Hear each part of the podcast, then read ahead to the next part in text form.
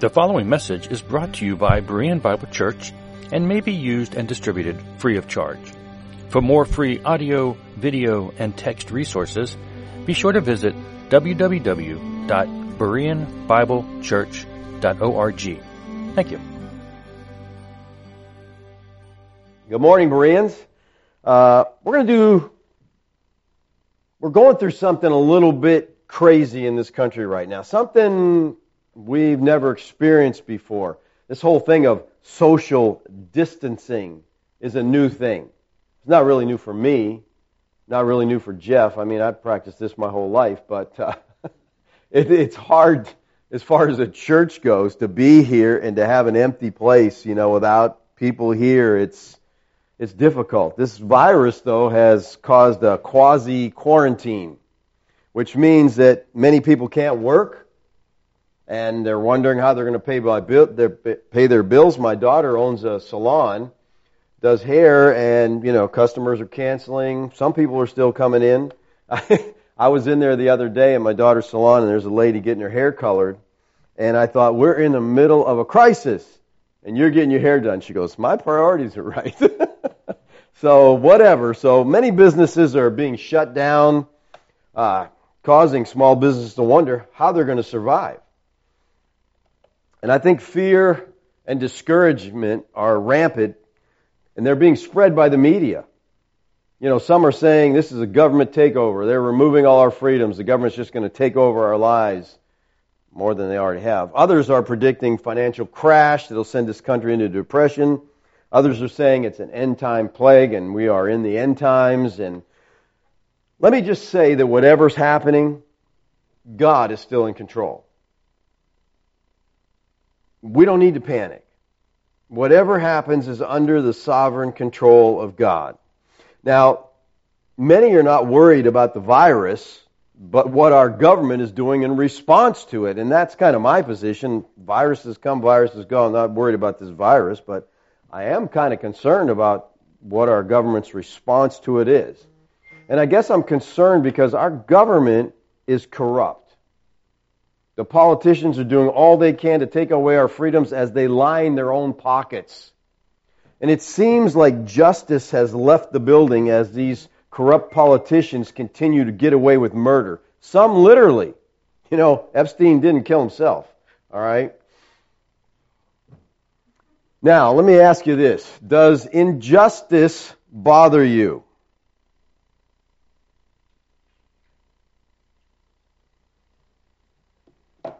Does it make you furious when law enforcement or courts or whatever else, politicians are corrupt?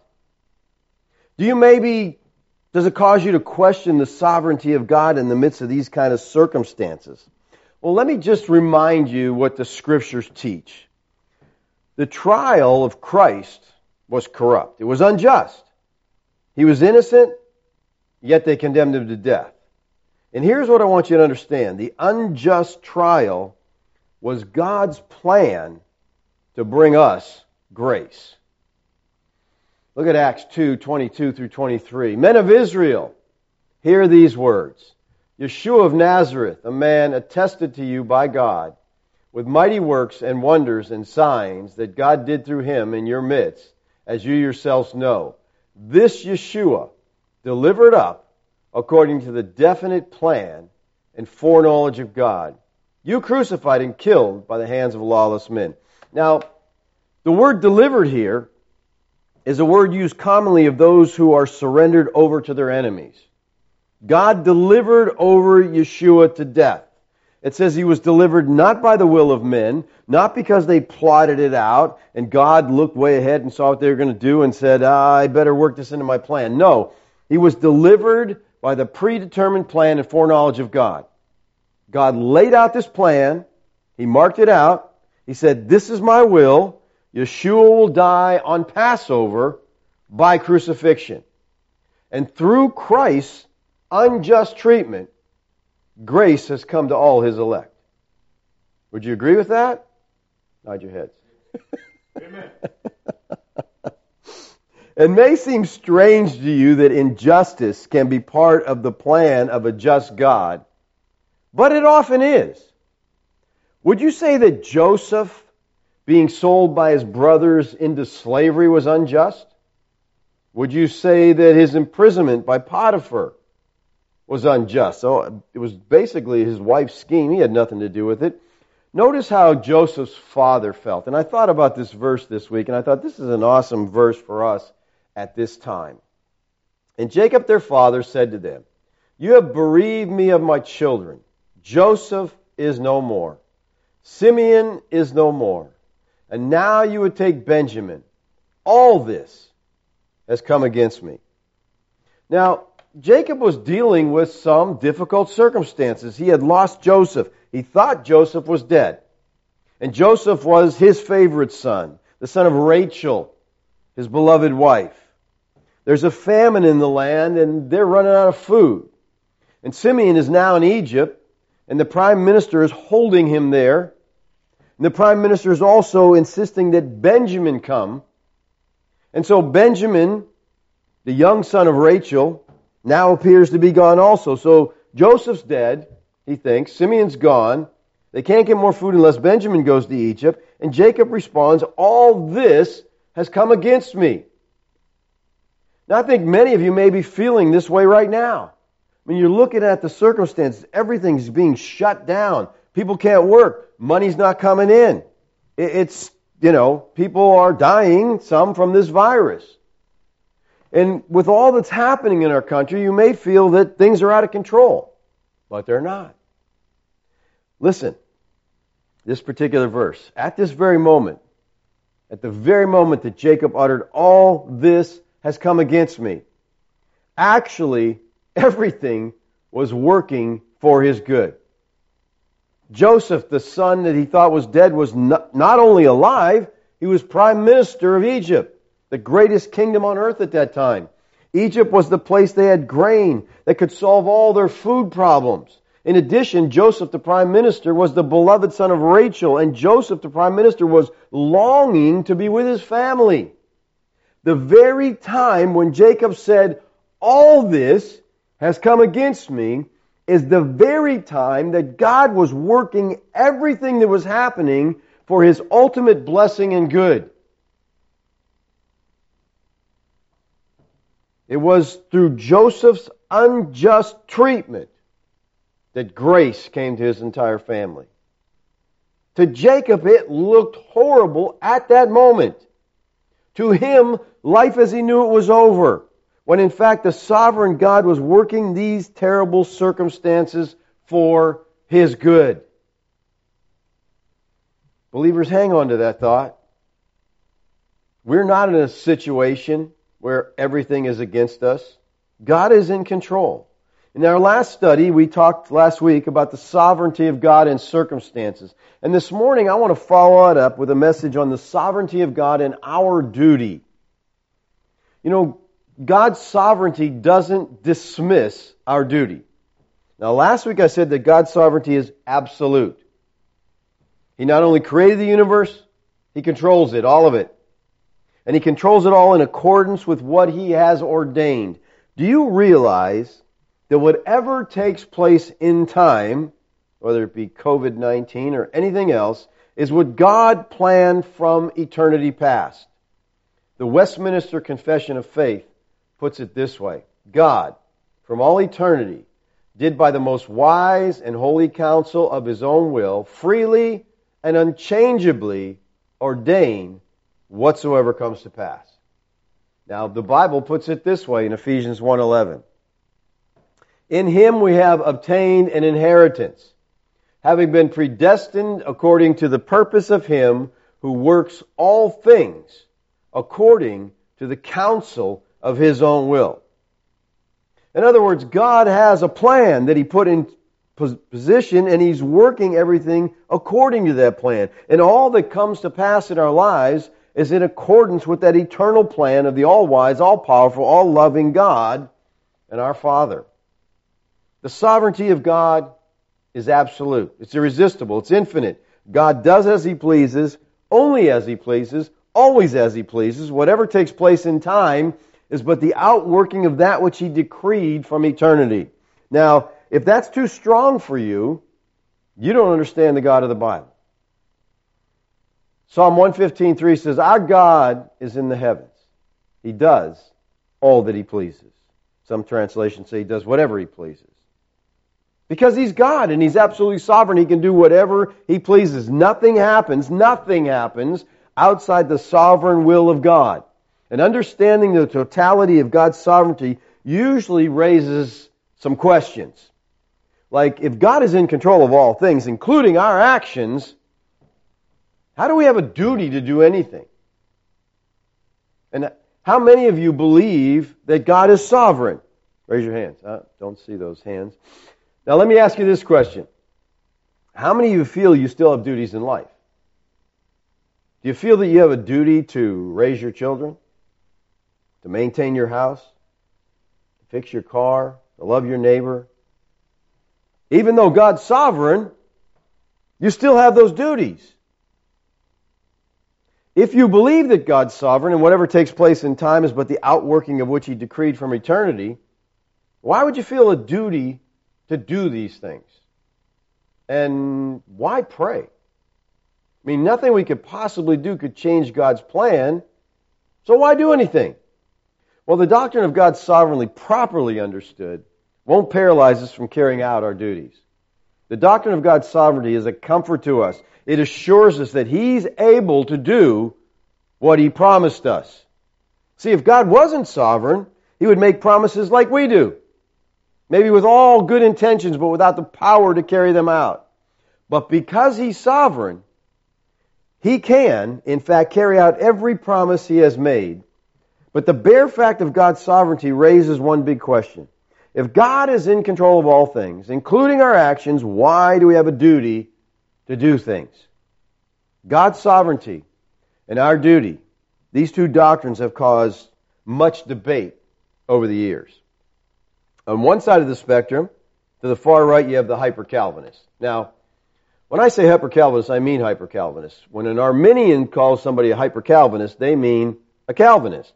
Okay? They, they, to them, a hyper Calvinist is someone who believes what Calvin teaches. Now, a hyper Calvinist is someone who goes beyond what Calvin taught. And a hyper Calvinist would say, if God wants it done, He'll do it without your help or mine. Hyper Calvinists don't have a duty. They don't feel a duty to share the gospel or do anything. God does it all. And then on the far left spectrum, you have the Arminian who says, if we don't do it, it won't get done. And in the middle of these, you have a biblical Calvinism. Yes, Calvinism is biblical that says God is sovereign but we have a duty to share the gospel. We have a duty to love our neighbor. We have a duty to raise our children. They understand God's sovereignty and understand they still have duty. The sovereignty of God and the duty of man seem to be irreconcilable to many people's thinking. Many ask, how can they both be true? Proverbs 16:9 says, "The heart of man plans his way, but Yahweh establishes his steps.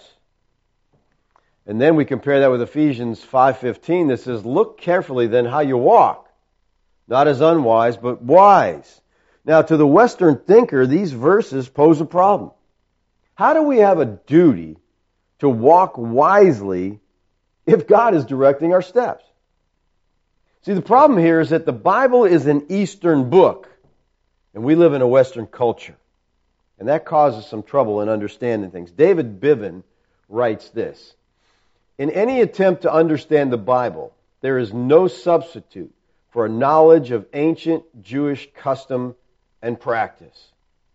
I agree with that. We have to understand some of these things to totally understand what we're studying in the Bible.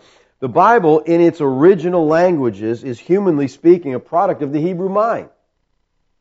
And I think two of the great tragedies of the last 2,000 years have been this. One, the removal of all things Hebrew from the church. The church has divorced herself from her Hebrew roots. And I'm not talking about the Hebrew roots movement because I think that is way off base. Done a couple messages on that. Go back and listen to them. I'm not talking about that movement, but I'm talking just understanding our Hebrew roots. In the Byzantine period, any person who became a member of the church in North Africa, Augustine's church, had to take an oath that they would never read Hebrew, they would never eat Jewish food, they would never have Jewish friends, They would never go to Jewish festivals and then never read a Jewish Bible. Because he just wanted to erase all things Hebrew. Well, another problem the church has is the influence of Greek philosophy upon the interpretation of Scripture. See, when Greek logic is used to understand Scripture, the reader is filled with feelings of contradiction. The biblical author, authors never argue the existence of God. They only assume it. God is not understood philosophically, but functionally. He acts. The Hebrew primarily thought of him pictorially, in terms of personality and activity, not in terms of pure being or in any static sense. There are basically two ways of thinking or approaching truth. You got Eastern thought and Western thought, which is Greek. The Greek philosophers said the human being is God, and one of the four qualities of the human being they elevated to the throne was the mind. Information is prior to experience. Now, Westerners are abstract thinkers. We like to put information in definition and proposition form. We like organization. We like words that carefully explain. For example, if someone were to ask you, who is God? What would you say? How would you describe God to somebody? What would you tell them? Well, I think most people, most Christians today would say, well, he's love. And we've been studying that in 1 John, and God definitely, one of his attributes is love. We might say, well, he's almighty. He's holy. He's just. He's righteous. He's awesome. He's omnipresent, omnipotent. Those are all true. But close your eyes. Go on, close them, all of you. And tell me what you see when I say these words.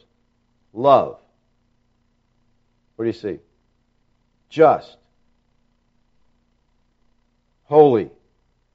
What do you see? You don't see anything because these are not picture words. They're definitions. This is information that doesn't really affect us. It's abstract. We can't, we can't see it. A Hebrew, an Eastern thinker, thinks in the form of story or picture. If you ask them, who is God? The answer, God is my rock. God is my shepherd. God is my bread. He is my shade. He's my living water. He's my father. These are all very personal. It's God is my. It's also very pictorial. You can see these things. The most common symbol in the Tanakh for God is what? It's shepherd. The second most common is rock. God is my rock. Now, look at Mark 4 24. And he said to them, Pay attention to what you hear. With the measure you use, it will be measured to you, and still more will be added to you. Now, this phrase, pay attention to what you hear, is obscured in the English. And it is my personal conviction that the Bible was written in Hebrew, the New Testament even. Maybe not written in Hebrew, but it was in Hebrew before it was put down maybe into Greek. But some of it, I, I think, was put into Hebrew. And this is very Hebraic here. Um, it's obscured in the English. But the words pay attention here are from the Greek word blepo. And blepo means to look at. So the Greek text says, look at what you hear. Now you can only do this if what you're hearing is in a pictorial form. So the Hebrews think differently than we do. And we need to have an understanding of how they think if we're going to properly interpret scriptures. The Hebrew often made use of block logic. Marvin Wilson wrote this about Hebraic reasoning. He says concepts were expressed in self-contained units or blocks of thought. These blocks did not necessarily fit together in any obviously rational or harmonious pattern particularly when one block represented the human perspective on truth and the other represented the divine. This way of thinking created a propensity for paradox, antinomy, and apparent contradiction, as one block stood in tension and often illogical relation to the other. Hence, polarity of thought and dialectic often characterize block logic. Now, the Greeks used a linear logic that follows in steps from premise to conclusion, each step linked closely to the next in a coherent, rational, logical fashion. The conclusion is almost always limited to one view, a human being's limited perspective on reality. Hebraic reasoning does not focus as much on linear thought or linear narrative. Instead, it focuses on blocks of content or subject matter. For example, the gospel narratives have chronological problems in them at points. Now, because in the Hebrew mind, chronology takes a backseat to theme and content. Chronology is subsumed by more important principles. Now, this doesn't mean that the Bible cannot be trusted in its chronology. Rather, we need to understand where it's attempting to be chronological and where it's not. Rabbi Akiva, who lived one generation after Yeshua, was regarded as one of the greatest Jewish, Jewish rabbis that ever lived. The Talmud compares him favorably to Moses, which is the ultimate compliment that a Jew could give him. Now, a pronouncement of Rabbi Akiva is in effect an affirmation of the two contradictory statements. Akiva said this, all is subject to providence, yet man possesses free will. Now, I would take issue with him on free will. I wouldn't have a problem with volition, yet man possesses volition. I don't think the will is free. We've talked about that in the past. All is subject to providence, yet man possesses volition. See, the Hebrew mind was willing to accept the truths taught on both sides of a, an apparent paradox. It recognized that mystery and apparent contradiction are often signs of the divine. Now, the renowned biblical scholar, Rabbi Joseph Soloveitchik, writes this We Jews are practical. We are more interested in discovering what God wants man to do than we are in describing God's essence. He goes on to say, Judaism is never afraid of contradictions. It acknowledges that full reconciliation of the two is possible only in God. He is the coincidence of opposites. Now, it is particularly difficult for Westerners, those whose thought patterns have been influenced more by Greeks and Romans than by Hebrews, to piece together the block logic of Scripture. Eastern thinkers can live with the tensions and paradox surrounding block logic. Now, to the Jew, the deed is always more important than the creed. He was not stymied by language that appeared contradictory. From a human point of view, Neither did he feel compelled to reconcile what seemed irreconcilable. He believed that God ultimately was greater than any human attempt to systematize truth. And Christianity has written a lot of creeds. I think we're all aware of that. Now let me ask you this. Can you think of one Hebrew creed? See, it was Gentile Christians influenced by Greek philosophy who both intellectualized and systematized Christian doctrine. The biblical Hebrews and the apostolic era of the church had no formal theology of such. Nothing was systematized. Now, they had certain definite things they believed, but not a systematic theology. Intellectually, we're Greeks, we're not Hebrews. And we apply Aristotelian and Socratic thought patterns to particularly everything. It's surprisingly difficult to escape these patterns and enter into a Hebraic mindset. We insist on re- rendering everything into logically consistent patterns or systematizing it, organizing it into tight, carefully reasoned theologies. We cannot live with inconsistency or apparent contradictions. So if we're going to understand the Bible and really get everything out of it, we're going to have to understand it Hebraically, not Hellenistically. And this is going to require a philosophical and intellectual paradigm shift on our part.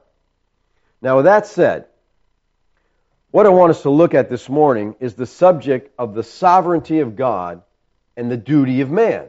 And this seemed like an apparent contradiction to many people. That's why I just spent a lot of time talking about Hebraic thought. There's a tendency on some individuals' part to see the doctrine of sovereignty as fatalism. For example, on the subject of, let's say, we got a hurricane coming, which is typical around here, the fatalist would say, God's going to do what He's going to do. So I'm not going to concern myself about it. I mean, they would make no preparations. They wouldn't run to the store and look for any supplies. They'd make sure, they wouldn't make sure they had batteries or water. They'd, they wouldn't bring in or tie down things from their lawn. They'd say, if God has determined this thing to blow through my window, it will. Because they know God is sovereign over the weather, they wouldn't make any preparations. And they wouldn't even bother to pray about the situation. You can see how this could become an excuse for all kinds of irresponsible behavior. On the other hand, the person who rightly understands God's sovereignty would make all the preparation that wisdom dictates while the whole time praying for wisdom and protection. Now you might ask, how do prayer and sovereignty, uh, the sovereignty of God, fit? How do they go together? Or if God is sovereign, why should we pray? That's a good question. I'm glad you asked it. Let's think about this for a minute. If God wasn't sovereign, what good would it do to pray? Why pray to God who can't answer your prayers? The sovereignty of God, when properly, under, properly understood, is an encouragement to pray, not an excuse to fall into fatalism. Let's look at how the New Testament saints dealt with the situation in light of the sovereignty of God. In the fourth chapter of the book of Acts, Peter and John are threatened by the Jewish Sanhedrin, commanded not to speak anymore in the name of Yeshua. And when they shared this with the other believers, the response was, well, God is sovereign. I guess he'll do what he wants to. No, that wasn't their response at all. Their response is what? Their response was prayer. Acts 2, Acts 4, 24. And when they heard it, they lifted their voices together to God, that's prayer, and said, Sovereign Lord, who made the heaven and the earth and the sea and everything in them. Now I want you to notice that the first response of this group of believers was to turn to God in prayer. That really should be our first response in each and every situation. They're going to God in prayer because He has commanded them to preach the gospel of Yeshua to all the world. And the rulers, the Sanhedrin, had commanded them not to preach. They had told the court that they would not obey them, and they all knew that this was going to get ugly. So, they go to God in prayer, and they begin their prayers by affirming God as the sovereign creator of all things. Acts 4:27 through 29. For truly in this city there was gathered together against your holy servant Yeshua, whom you anointed, both Herod and Pontius Pilate, along with the Gentiles and the people of Israel, to do whatever your hand and your plan had predestined to take place. And now, Lord, look upon their threats, and grant to your servants to continue to speak your word with all boldness. So he said, the peoples of Israel gathered together to do whatever your hand and your plan had predestined to take place. Now notice verse 28. What does that teach us? Here's what this verse teaches us. There were no Arminians in the early church. They all knew that God was sovereign over everything, even the death of his son. These evil men were only doing what God's hand and counsel had foreordained. Their belief in the sovereignty of God didn't cause them to fall into fatalism, but was an encouragement to pray. Because prayer assumes the sovereignty of God. Now, what did they pray for? Did they pray for protection? God, please protect us from these evil men. No. They said they prayed for boldness. They were more concerned about their mission than their comfort. And I think we today in America need to be doing the same thing. We need to be praying. We need to be praying for our country, for our rulers. I mean, all kinds of people are second guessing everything that's happening, and I'm not in a position to make these decisions. I'm not a politician. I'm just praying for them, you know, that they would make the right decisions. I'm certainly not agreeing with things they're doing, but I do understand that God's sovereign. And then things, all these things might seem like they're against us, but they're really not, because God is in control. And then we have Paul, who, more than any other New Testament writer, taught the church about the sovereignty of God. And he lived trusting in that sovereignty. But notice that he still encouraged believers to pray. Philemon 122. He says, At the same time, prepare a guest room for me, for I'm hoping that through your prayers I will be graciously given to you. See, prayer was the expression of his confidence in the sovereignty of God. God's sovereignty does not negate our duty to pray, but rather makes it possible to pray with confidence. Now, just as God's sovereignty doesn't set aside our duty to pray, it also doesn't negate our duty to act wisely. And acting wisely in this context means that we use all legitimate biblical means at our disposal to avoid harm to ourselves and others and to bring about what we believe the right course of events. Now, we talked about this week and as far as meeting as a church, and we decided, you know, President Trump had asked of meetings of no more than 10 people, so we actually, it's hard to believe we actually exceed that 10. So we decided let's use wisdom and let's not meet this week and let's give, give this thing a, this storm a chance maybe to blow over. So that's why we decided not to meet. Now, David gives us a good, good illustration, I think, of acting wisely as he fled from Saul. You say him fleeing from Saul was wisdom? Yeah, it was, because Saul was determined to kill David. So David did everything he could to avoid Saul. He acted wisely. David knew that he was going to be king someday because God had told him that. 1 Samuel 16, 13. Then Samuel took the horn of oil and anointed him in the midst of his brothers. He anointed him as king over Israel. And the Spirit of Yahweh rushed upon David from that day forward, and Samuel rose up and went to Ramah. He had already been anointed to succeed Saul. And David knew that God's sovereign. David knew that God would carry out his purpose. He says in Psalm 57 2, I cry out to God Most High, to God who fulfills his purposes for me. So David knew that God would fulfill his purpose for him, yet David didn't just sit down and say, Saul can't hurt me because God ordained that I be king, and I can't be king if I'm dead. So he just sat down and didn't worry about Saul. No, David fled from Saul he took every precaution so that Saul couldn't kill him. He didn't presume on the sovereignty of God, but he acted wisely in dependence upon God to bless his efforts. He ran from Saul and he prayed to God. We see the same wisdom in Paul's life.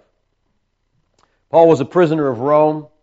He's on his way to Rome when the ship was caught in the midst of a severe storm. And by the way, Paul told him, "Don't leave. This, we, should, we need to stay here because well, this is going to come to great harm if we, we leave. Well, let's pick up the narrative, verse 19 of Acts 27. And on the third day, they threw the ship's tackle overboard with their own hands. And when neither sun nor stars appeared for many days, and no small tempest lay on us, all hope of our being saved was at last abandoned.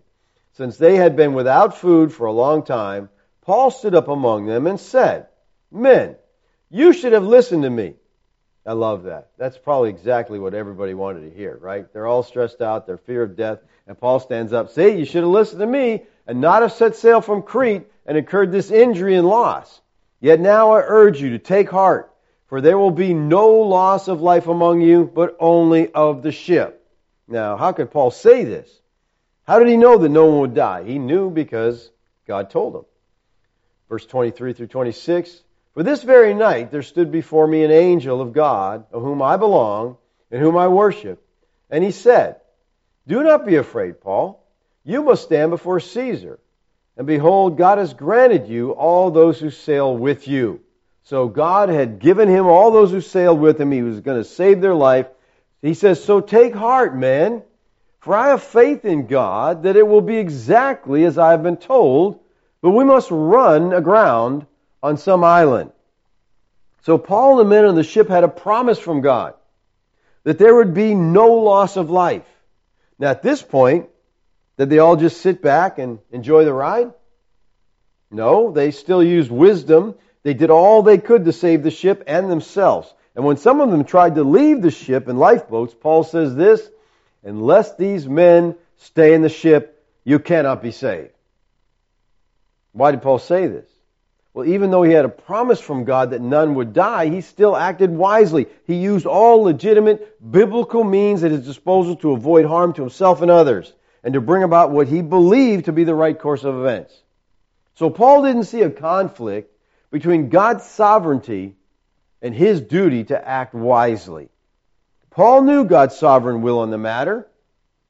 We're all going to be saved, and yet he worked to bring it about. We don't know God's sovereign will in specific situations. Most time we don't have a clue. So we too should use wisdom and we should act responsibly, praying the whole time. We need to act wisely because God usually works through means. All right?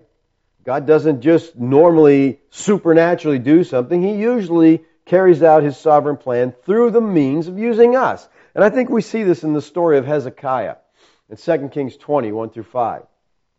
In those days, Hezekiah became sick and was at the point of death. And Isaiah the prophet, the son of Amos, came to him and said to him, Thus says Yahweh, Set your house in order, for you shall die. You shall not recover. Then Hezekiah turned his face to the wall, and he prayed to Yahweh, saying, Now, O Yahweh, please remember how I have walked before you in faithfulness and with a whole heart and have done what is good in your sight. And Hezekiah wept bitterly. And before Isaiah had gone out of the middle of the court, the word of Yahweh came to him, Turn back and say to Hezekiah, the leader of my people, Thus says Yahweh, the God of David your father, I have heard your prayer. That's pretty cool. God says, You prayed, I heard it. I've seen your tears. Behold, I will heal you. On the third day you shall go up to the house of Yahweh. So Hezekiah had been told by God through the prophet that he's going to die. Get your house in order. You're going to die. But still, he prayed. Hezekiah didn't say, well, God, you're sovereign. You're going to do what you're going to do. I'm dead. He cried out to God in prayer and God added 15 years to his life. He says, And I will add 15 years to your life. I will deliver you and this city out of the hand of the king of Assyria, and will defend this city for my own sake and for my servant David's sake. That's a, that's a great story. That's an incredible story. Hezekiah prays, and God grants him 15 years. God told him, I will add 15 years to your life. That's a promise from God. And Hezekiah could depend on it but notice the next verse. And Isaiah said, Bring a cake of figs, and let them take it and lay it on the boil, that he may recover. Now, what if Hezekiah said, God's sovereign? He said, I'm going to live 15 more years. I don't need the figs. Thanks anyway. Well, I believe he would have died because God uses means of the figs to preserve Hezekiah's life. This is some kind of homeopathic medicine. So he laid these figs on whatever the problem was and they brought a healing. Now we also see how God uses means to carry out his sovereign will in the book of Nehemiah. When Nehemiah was rebuilding the wall around Jerusalem, he had the people face, he and the people faced the threat of attack from their enemies. They were constantly under attack. Nehemiah 4, 7 and 8. When Sanballat and Tobiah and the Arabs and the Ammonites and the Ashdodites heard that repairing the walls of Jerusalem was going forward and that the breaches were beginning to be closed, they were very angry. And they all plotted together to come and fight against Jerusalem and to cause confusion in it. Now, notice carefully Nehemiah's response here and we prayed to our God and set a guard as protection against them that night. So they prayed and they set a guard. So he turns to God in prayer and then he posts a guard. They prayed to God, they acted in wisdom. We need some guards here. We need to know if people are coming. We need to know what's going on. He goes on in 416 through 18. From that day on, half of my servants worked on construction, and half held their spears, shields, bows, and coats of mail and the leaders stood behind the whole house of Judah who were building the wall. Those who carried burdens were loaded in such a way that each labored and worked with one hand. All right, so they're working with one hand, and it goes on to say, and held his weapon with the other. And each of the builders had his sword strapped to his side while he built. The man who sounded the trumpet was beside me. So, did they have their weapons with them because they didn't trust in God? No, they did trust God. He says in verse 20, in the place where you hear the sound of the trumpet, rally to us there. Our God will fight for us. So they knew that God would fight for them. But they also knew that God uses means, so they're ready to use whatever they had to fight themselves. Nehemiah 4 9 really gives us a good picture of what it means to trust God. We prayed to our God and we set a guard as protection against them. So prayer is the acknowledgement of God's sovereignty and of our dependence upon Him to act on our behalf. Wisdom is the acknowledgement of our duty to use all legitimate means. And we don't need to separate those two. I think we also see this truth illustrated in 1 Chronicles 5, 18 through 20. The Reubenites, the Gadites, the half tribe of Manasseh, and valiant and had valiant men who carried shield and sword and drew the bow, expert in war, 44,760, able to go to war. They waged war against the Hagarites, Jetur, Naphish, and Nodab. And when they prevailed over them, the Hagarites and all who were with them, now I want you to notice here, these are expert men in war, alright? They're not slouches, they know exactly what they're doing. Goes on, were given into their hands, for they cried out to God in the battle, and he granted their urgent plea because they trusted him. So here we have a bunch of well trained, well armed warriors. They had wisely prepared for battle, but they didn't trust their training. They didn't trust in their ability. They used wisdom. They prepared for battle and they trusted God when the battle came. For they cried out to God in the midst of the battle. This is prayer, people. They're calling out to God. They prayed because they trusted God and not their own ability. Please notice carefully why it says that God answered their prayers. Because they trusted in Him. Now, I really hope that you can see from this that trust in God does not negate acting wisely on our part. I mean, we can do all we can do to prepare for a certain situation, and while doing it, we trust completely in God, not in our own wisdom. All of our wisdom and planning is useless without the Lord. Look at Psalm 127:1. Unless the Lord builds the house, those who build it labor in vain. Unless Yahweh watches over the city, the watchman stays awake in vain. This verse sums up our responsibility building and watching. In all areas of life, physical and spiritual, we should be building and watching. But according to this verse, none of our efforts will be prosperous apart from God. This verse speaks of God Himself doing the building and watching, but that doesn't mean that we're not involved. It means that we are totally dependent upon Him if our efforts are to be successful. This is dependent discipline. We are totally dependent upon God, yet we discipline ourselves to do what we know is wise. And I think that's what the Christian life is all about. That's how we live the Christian life, in dependent discipline. We discipline ourselves to do the things we need to do to live holy and righteous before God, but we are dependent on God for the strength and constantly in prayer to God. We need to trust God to do for us what we cannot do for ourselves. There are times and circumstances in life when we can do nothing but trust in God's sovereignty.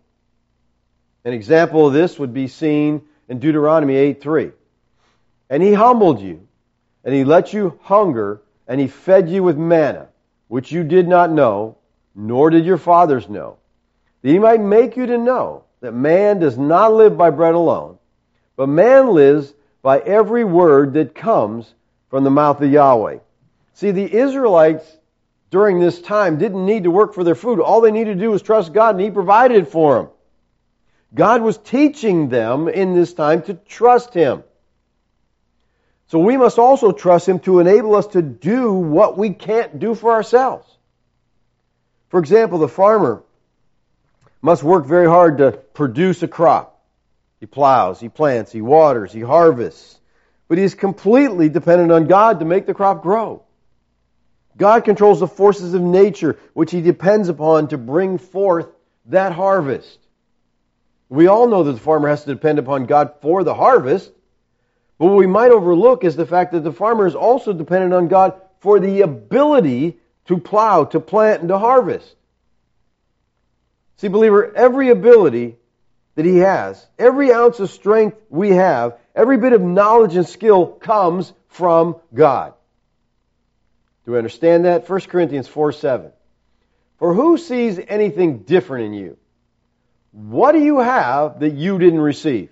This is a great verse against pride. What, what in the world do you have? What ability do you have? What talent, what looks, what anything do you have that you didn't receive? Everything you have comes from the hand of God. If then you received it, why do you boast as if you didn't receive it? Why do you act like you're some special kind of person? We don't have anything that we didn't get from the hand of God. Deuteronomy 8:18. You shall remember Yahweh your God, for it is he who gives you power to get wealth. If you're wealthy, you got that because God gave you that ability to make that happen. That he may confirm his covenant that he swore to your fathers as it is this day. So believers, everything we are, everything we have comes from the hand of God. We're dependent on him for every breath we take, for every beat of our heart. There are times when we can do nothing but simply trust God to work out the situation. And there are times when we have to work. There's things we have to do. In both situations, we are equally, though, to trust in God. He's in control. Rest in that control. You know, believer, we're never to use the doctrine of God's sovereignty as an excuse for our laziness or our lack of wisdom. Because God is sovereign, should we just sit back and count on Him to feed us, count on Him to take care of us? If He has planned for us to eat, we will, right? I mean, it's a sovereign plan. Wrong. God uses means to accomplish His ends, and the way He feeds us is through labor. Proverbs 20 verse 4. The sluggard does not plow in autumn. He will seek at harvest and have nothing. Now let me ask you something. According to this verse, why will the sluggard have nothing at harvest? Was it because God sovereignly willed that he'd have nothing? That's not what the verse says. It says he doesn't plow. That's why he won't get anything. If you don't do the work, you're not going to get the harvest. How about this verse, Ecclesiastes 10:18? Through sloth the roof sinks in, and through indolence the house leaks. Now the house is not said to decay because of God's sovereign plan, but because of man's laziness. See, if a student fails an exam because he didn't study, you can't blame it on God's sovereign will, but on his own lack of diligence.